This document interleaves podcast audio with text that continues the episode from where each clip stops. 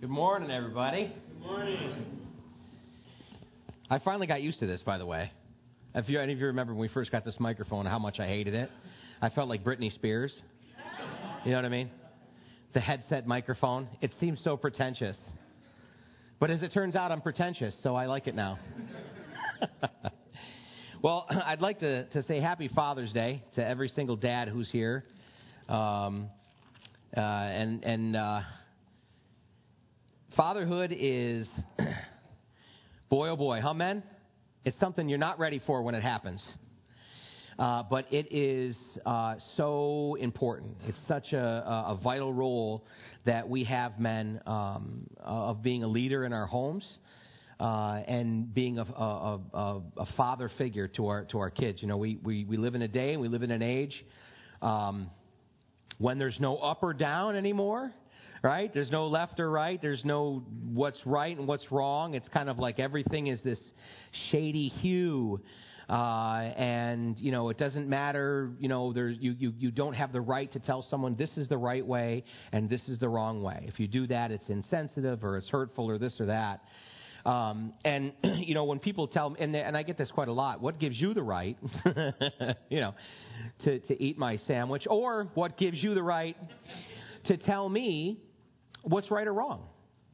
You know, we watched a, a really corny old Christian movie, and I'm not even going to recommend it because it's corny, right? And I think it was called The Time Changers, right? Was that the, what is that? Time Changers. It's pretty bad, but it's a great movie. It's got a, it's got a great story. It's got a great story. It's some guy back in like the early 1900s or late 1800s, and he belongs to some university, and he has this this uh, this thesis that he's working on, uh, and it's the premise that you know, you don't have, you can separate Jesus Christ, and you can separate the Bible from morality. It's not necessarily, uh, it doesn't have to be necessarily symbiotic. You don't have to understand Jesus or the Bible in order to understand morality. and this thing. So, through some corny Christian movie turn of events, he gets zipped forward in time uh, and he is now living in the year 2012 or whatever it was when that movie came out, and seeing how far our society and our culture has fallen from, from, from the time that he, he, come, he, he came from. And at one point in time, he's in Central Park, I think it's New York City, and this little girl runs by and steals his hot dog that he's eating. And he chases her down, and he finally catches her, and he says, Little girl, don't you know that it's wrong to steal. And she looks up at him and says, Says who? And it's like, woo, that's the point of the movie. Like, if you could just have that one scene, like, that's the point of the movie that's like, wow. It really, it really hits home. Says who? So, what gives you the right to tell people what's right or wrong? And who are you to tell me what's right and wrong? Well, if you're a student of the scriptures, uh, and if you're someone who's been around long enough, you have the wisdom to say, I'm nobody. And I don't have the right to tell you how you ought to live your life.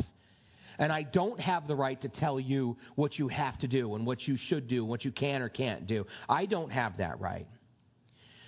And it comes down to this what's your authority? Now, a human being who lives their life with no authority in their life is a human being who is heading uh, headlong for destruction. Uh, you know, Dave Hunt, uh, you know, a guy who passed away a couple years back now, and he was this old saint that used to come and speak to us, and he was this guy that was always calling Christians back to the inerrancy of God's Word and following God's Word and how preeminent it ought to be in our lives and how important it was to the structure and the fabric of our, of our family and our homes and our church uh, and, and our faith. Um, and he he used to always talk about the fact that if, if it's something that's, that's from us, if it's just something that's from within us, if it's something that, that, that is of our own device and there's no authority behind it, it's going to be disastrous. And what he used to say is, you know, in those days, you know, if you were a fundamentalist, that was a bad word fundamentalist was a bad word, whether it was a fundamentalist uh, uh, Muslim or a fundamentalist Christian, they had a bad connotation and there was a, there was a bad feeling behind it. And what he said was saying from the pulpit was, when I get on an airplane, I want my pilot to be a fundamentalist. I want my pilot to fly that plane exactly the way the book says you're supposed to fly a plane. I don't want him to get on there and say, you know what, Stu? I'm not going to hit the green knob today when we're at 30,000 feet. I'm going to hit the blue one. I have a good feeling about this. Like, I really feel, and like, really, Stu, quite frankly, who are you to tell me I have to hit the green knob? Or I need to dial it to this or dial it to that. You, you, if you could uh, listen in on that conversation in the back and be going, no, you know. I want my pilot to be fun.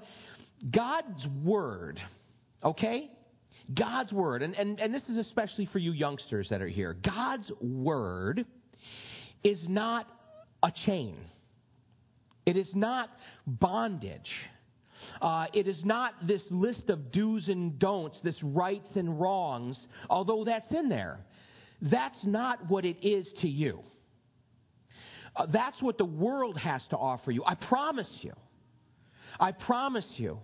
If you live your life according to the statutes of this world and what this world, what this world system, the spirit of this age, okay? There's the spirit of, night, of 2019. When, when I was a kid back in 1992, 1990s, there was a spirit of that age. And now the kids that are growing up in this age are saying, look back at my stuff from the 90s and go, that's corny. You know, that's so stupid. Okay, your rap music today is horrible. It's awful. I mean, probably you should, as a Christian, you should never endorse rap of any kind because most of it's terrible. That being said, the rap music of today is god awful. I'm sorry, it stinks. All right? When I was a kid, that was rap music, okay? And some of you older people are going, you, are insane. You've lost your, you've lost your mind. Okay? It's because it's the same thing for you. You know what I mean? It, it's not for you.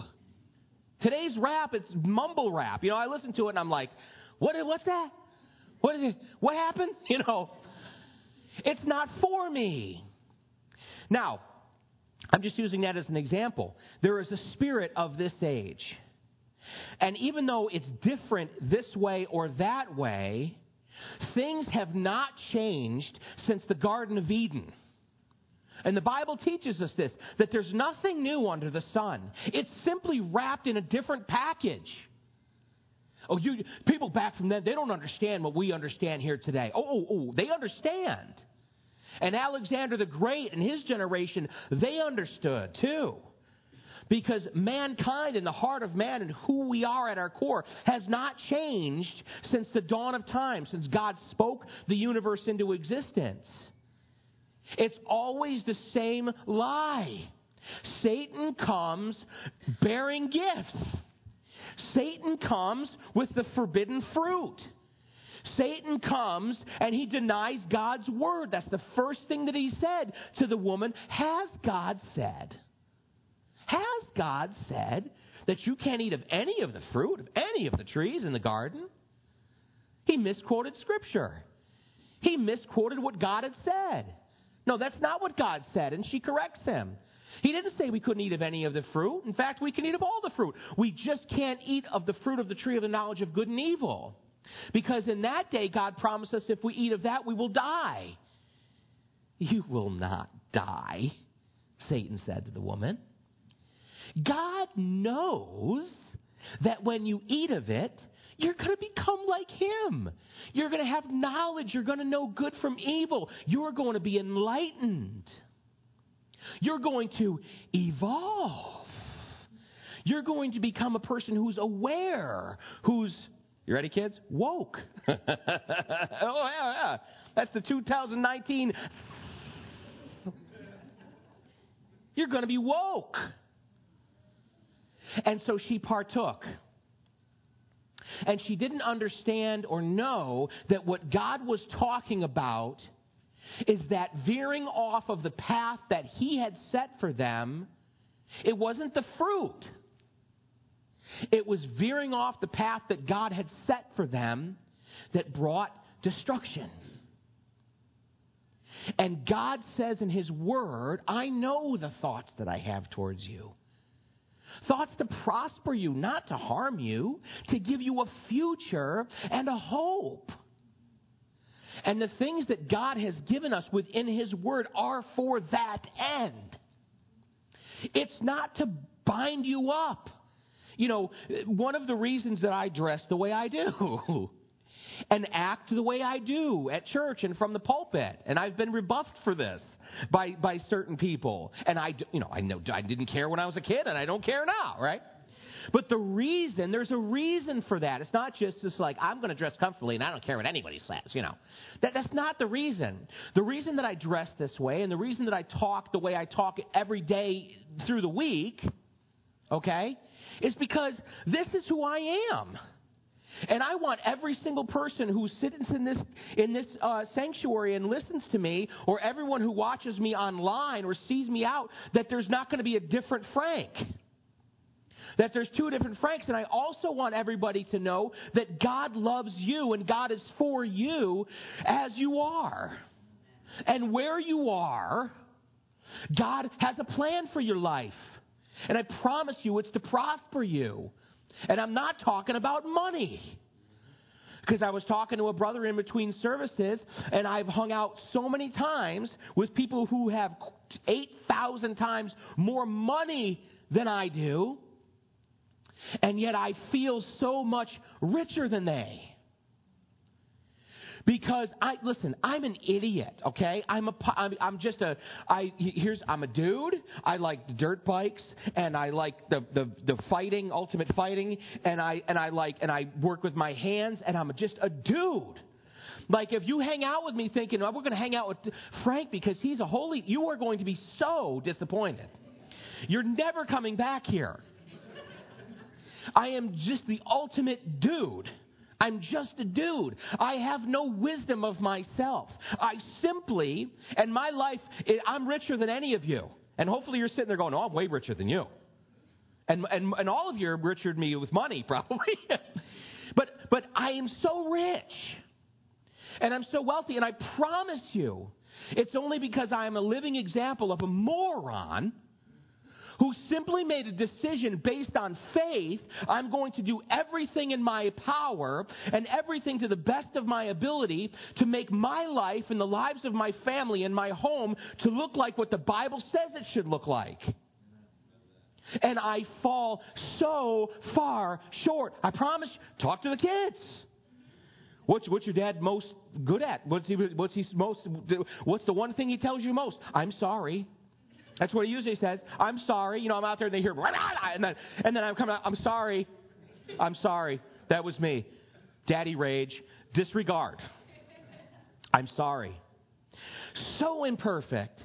So far short of the goal, of the one who I follow, the one whose footsteps that I seek to walk in, and I can't ever make the steps because they're too great and I can't stride the strides that he strode, and I can't climb the mountains that he climbed, and I can't walk on the water that he walked on.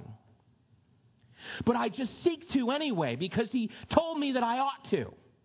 And he told me that if I did, he would bless my life and he would inhabit my heart and my home.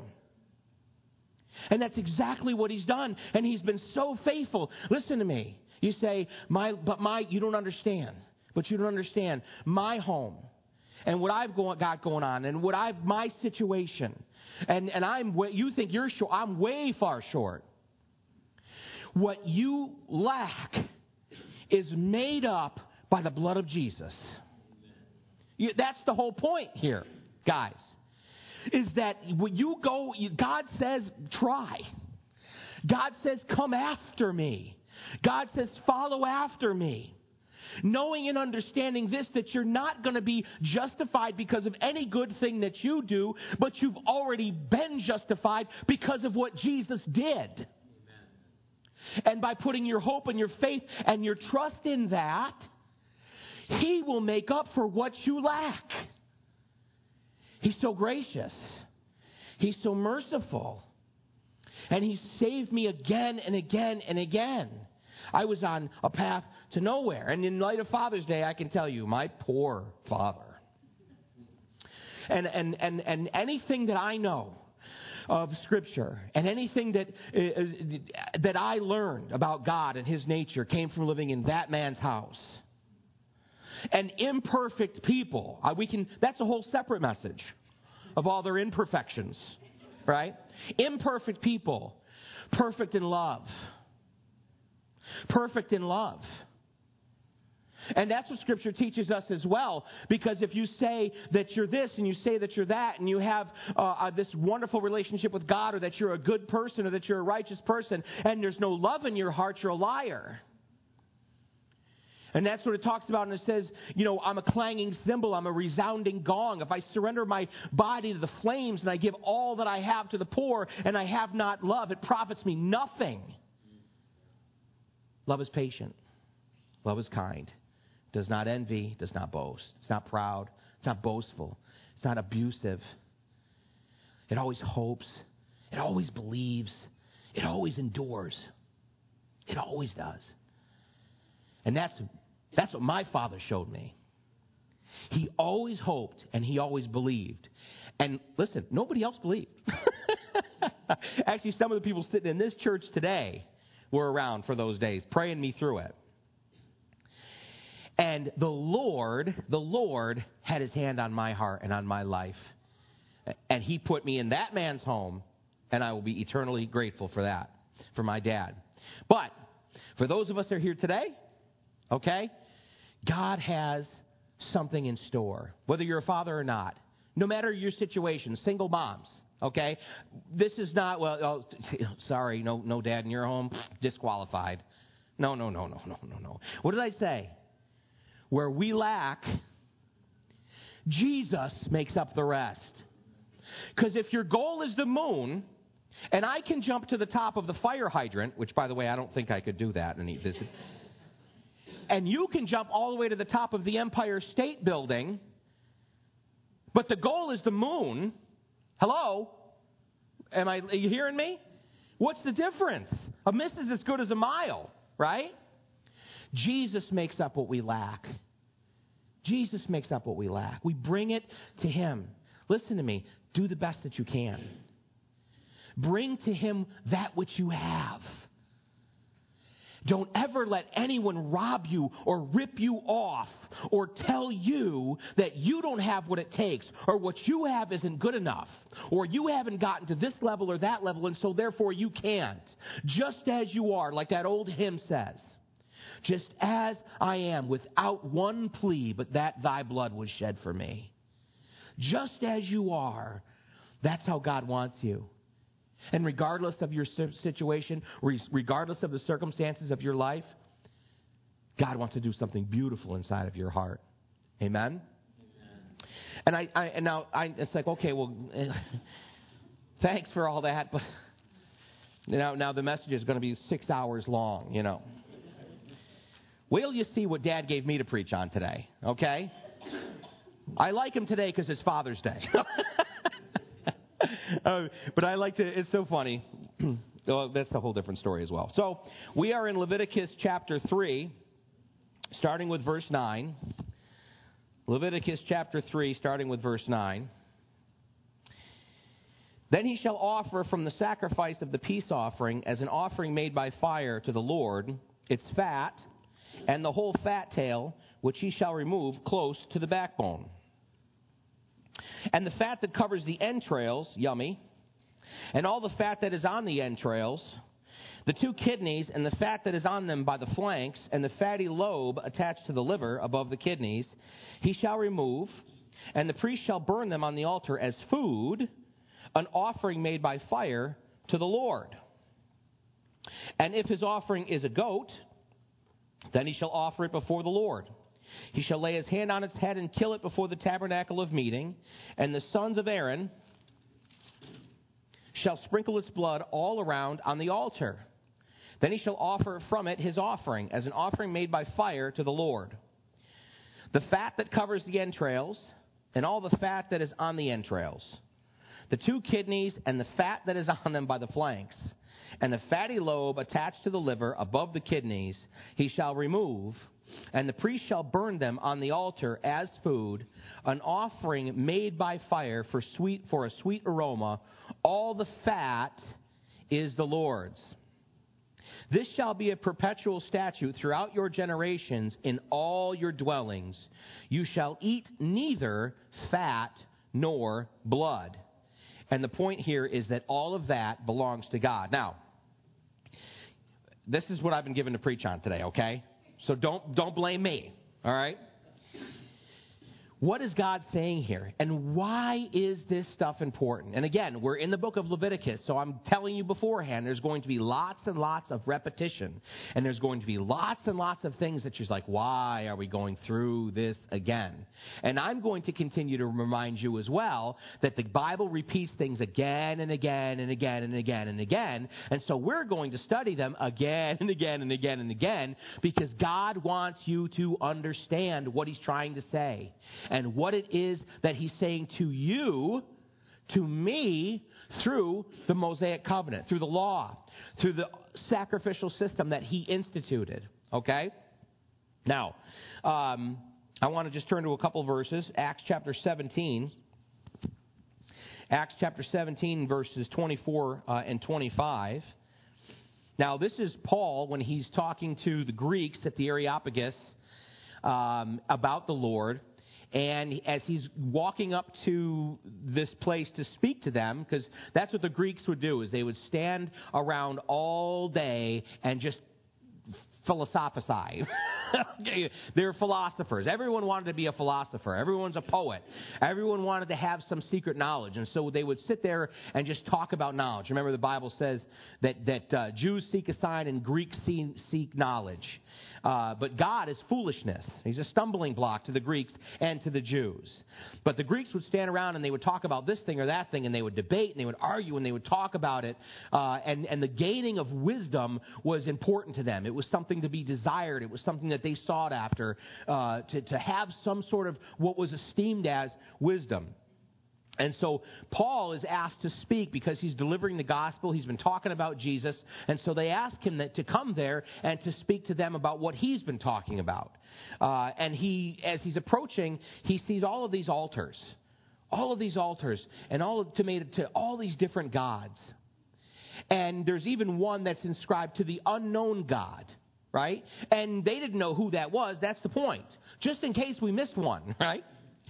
Uh, and, and, and there's just, you see this great futility in it because there's all of this knowledge. And there's all of this talk and there's all of this accumulated wisdom and, and understanding that the Greeks had. And yet, for all of that, for all of that, what was the result? What was the result? It's like we always say the proof is in the pudding. The proof is in the pudding. All of the knowledge that a person can, can learn, and all the understanding that a person can gain, if in your life, if in your life there's no good result that comes from it, what's the point? That's why the Bible instructs us and teaches us not to be like a person that looks in the mirror and after they go away forgets what they look like. Or not to be like the dog that returns to its vomit or a pig that returns to the slop but to understand that the words of God that He's given us in His book, in this book, are life to us.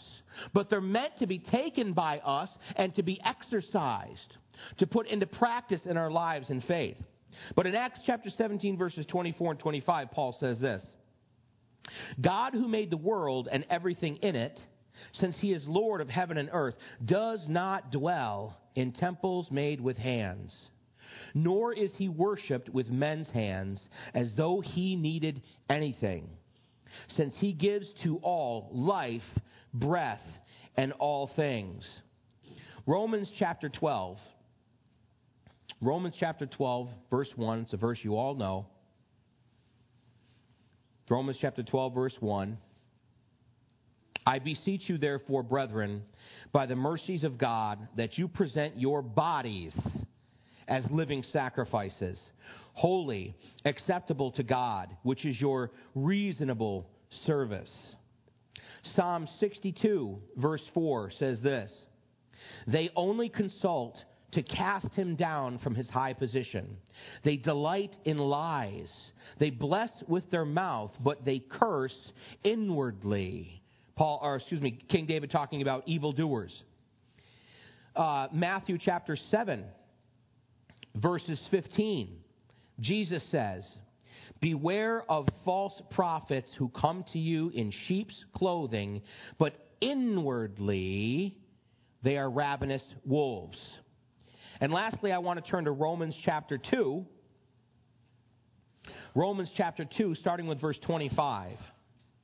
Now, this is Paul talking about Judaism in the sense that as he was going through, we've talked about this, as he was going through and he was delivering the gospel of Jesus Christ to the Greeks, to the Gentiles, all throughout the known world, as they began to get saved and churches began to pop up and people began to talk about this Jesus and it began to become a thing, there were then uh, Jews who were also believers in Jesus, but still clung to the Mosaic law and believed that in order to be a true Christian, it was not enough to just believe in Jesus. You still had to be circumcised and follow the laws of Moses. They were called the Judaizers.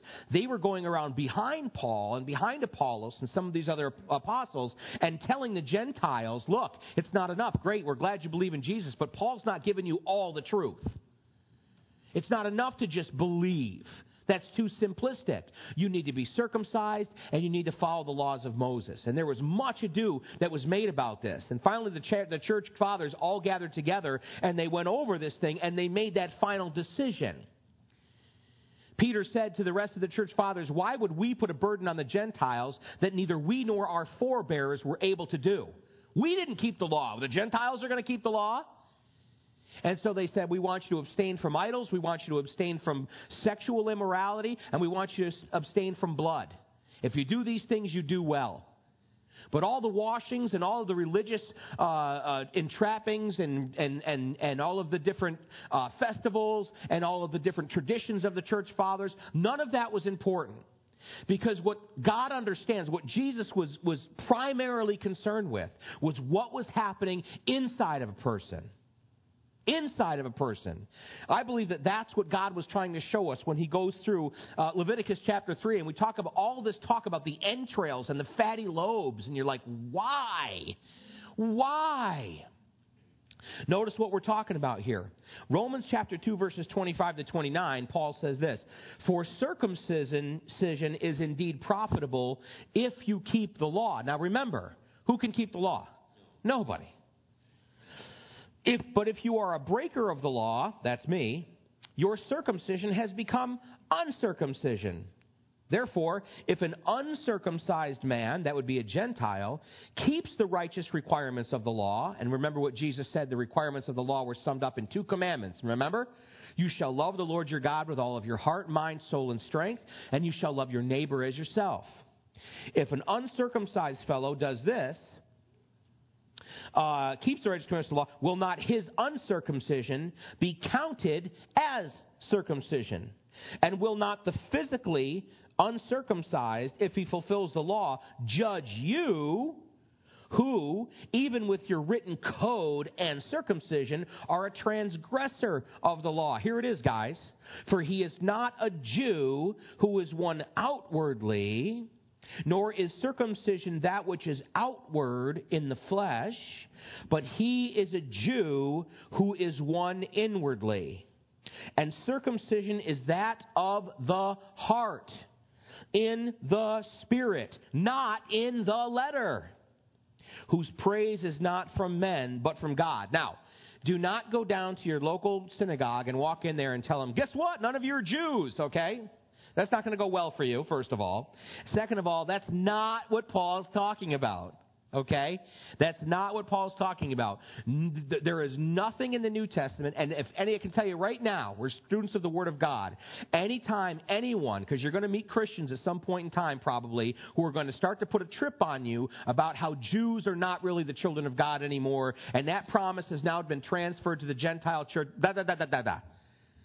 You study the whole scripture, understand what God says about the children of Israel and about the Jews and about the nation of Israel. They belong to Him now and for all time. God said to Abraham or to uh, Jacob, My covenant with you is going to be established as long as the sun rises in the east and sets in the west. Okay? Did the sun rise in the east this morning? Is it going to set in the west? guess what? His covenant with Jacob still stands. God is not done with the Jewish people. Paul is very specifically and carefully talking about the work of God originally established through the law, through the sacrificial system, and how that it has now been fulfilled through Jesus Christ. And all of these sacrifices and all of the worship in the tabernacle and all of these things that we're going to go through and study, we're speaking were a picture of what God wanted to do in men's hearts. In men's hearts. So when he says he is not a Jew who is one outwardly, but he is a Jew who is one inwardly. That name Israel, which means governed by God. It's easy to say. Remember what the, the Pharisees, when they argued with Jesus, they were like, Abraham was our father. Abraham is our father. Remember what Jesus told them? God can raise up from these rocks children of Abraham. He goes, Your Abraham is not your father. Why? Because you don't do what God is calling you to do, and you don't believe in the one whom he prophesied and has now sent. Instead, you do evil works. So you're not children of Abraham. You're children of the devil. And they wanted to kill him. But what Jesus was talking about and what Jesus was dealing with always was what's happening inside. Inside. The blood and the fat from the entrails, from the insides of the sacrifice, always belonged to God. Now, in these fellowship offerings, the meat would be cooked up and would be shared between the one offering the sacrifice, the priest who was offering the sacrifice, and some of it would be burned as though there was a three way fellowship going on between the sac- person sacrificing, the priest, and Almighty God. And we're going to talk about that. We're going to get right to communion, but I want to read something to you. And this is going to be the beginning of our communion service. And I got this from, um, let's see, thejewishencyclopedia.com. Now, this is what I love, okay? What I love to do is I love to read things that are not from a Christian source and see the Christian stuff in it. I love to read this stuff. This is 100% uh, from the standpoint of a rabbi. Okay, this is from JewishEncyclopedia.com. I'm going to read through it very quickly.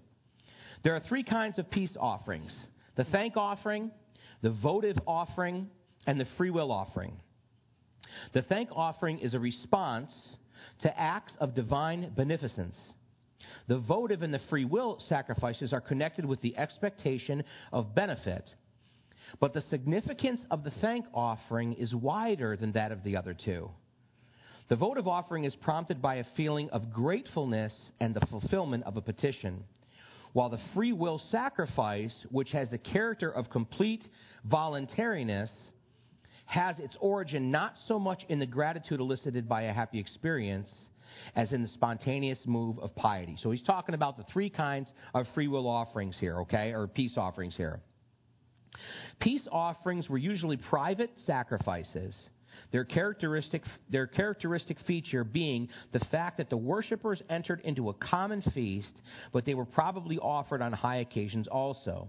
Ezekiel suggests that the kings furnish animals for the assembled people and regards the common meal as the center of the group, for he speaks of eating upon the behemoth. Um, P does not know of this, blah, blah, blah. I'm sorry. I'm, I'm trying to get down to the good point. Uh, other instances of the public feast, peace sacrifice are the offering of the ram at the installation of priests and the annual offering of two lambs along with two loaves of new wheat bread at Pentecost. These last were originally local offerings. In latter times, they were presented in the temple for the whole people. Sometimes guests were invited, and the poor, the stranger, and the Levite, as well as the male and female servant, could join the domestic circle but only Levitically clean persons could participate in the meal. In other words, this fellowship offering, anyone could join in on, but you had to be Levitically clean. You understand? Didn't matter if you were rich, didn't matter if you were poor, didn't matter if you were a priest, didn't matter if you were a prophet, didn't matter if you were a king. You could join in on this feast, but you had to be Levitically clean. Now, what we would call that today is you would have to be what? Born again. You have to be born again. If Jesus Christ is your Lord and Savior, guess what? You're clean. Um, The meals were in general of a joyful character, wine being freely indulged in. That's this is again, this is not from a Christian website. Meat that was unconsumed um, might not be profaned. That which was left over from the praise offering had to be consumed on the same day. The residue of the other communal sacrifices had to be disposed of on the second day, and all that then remained had to be disposed of outside, of outside the camp on the third day. It is difficult to determine, this is, this is the best part, guys, I promise. It is difficult to determine whether Yahweh was regarded as the guest at these sacrificial meals, or the sacrifices were considered guests of God, to whom the sacrifice was being devoted, inasmuch as community was expressed at these sacrifices by reciprocal giving and accepting. God must have been considered as more than a mere guest. He awards in the meal his divine gifts as the recompense for the honor received from the community in the offering of its best.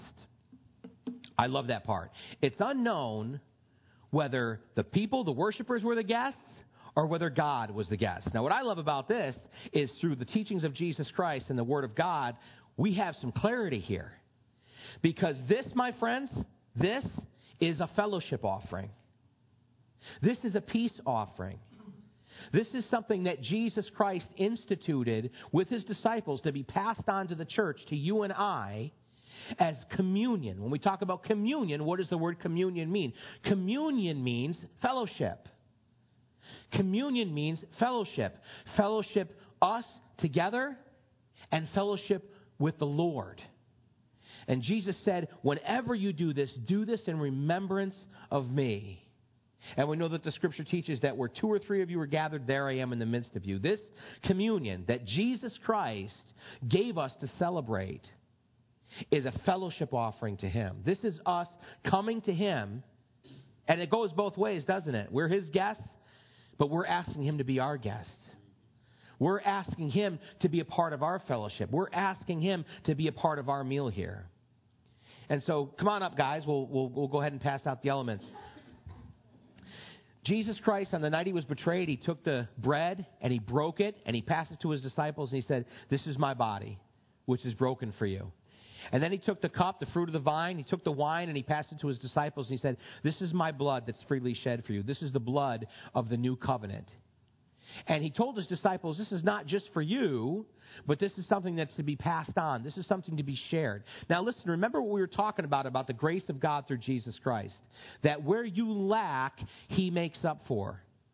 But what he requires, when we talk about the fatty lobe and the kidney and all the fat off of the entrails, you're like, ew, God wants everything that's inside of you. And I don't mean physically, I mean spiritually. I mean emotionally. I mean from your heart. You can trust God with your heart. You can't always trust people with what you know. You can't always trust people with what you feel because sometimes they'll turn around and use it against you. But God will never, ever, ever do that. He only wants fellowship. So, this meal, what do I have to do to partake in this meal? You have to have a relationship with Jesus Christ. This is for his friends. And that has absolutely nothing to do with what you've done, with where you've been. It has everything to do with where your heart is at today. If you don't want to have a relationship with God through Jesus Christ, this is not for you.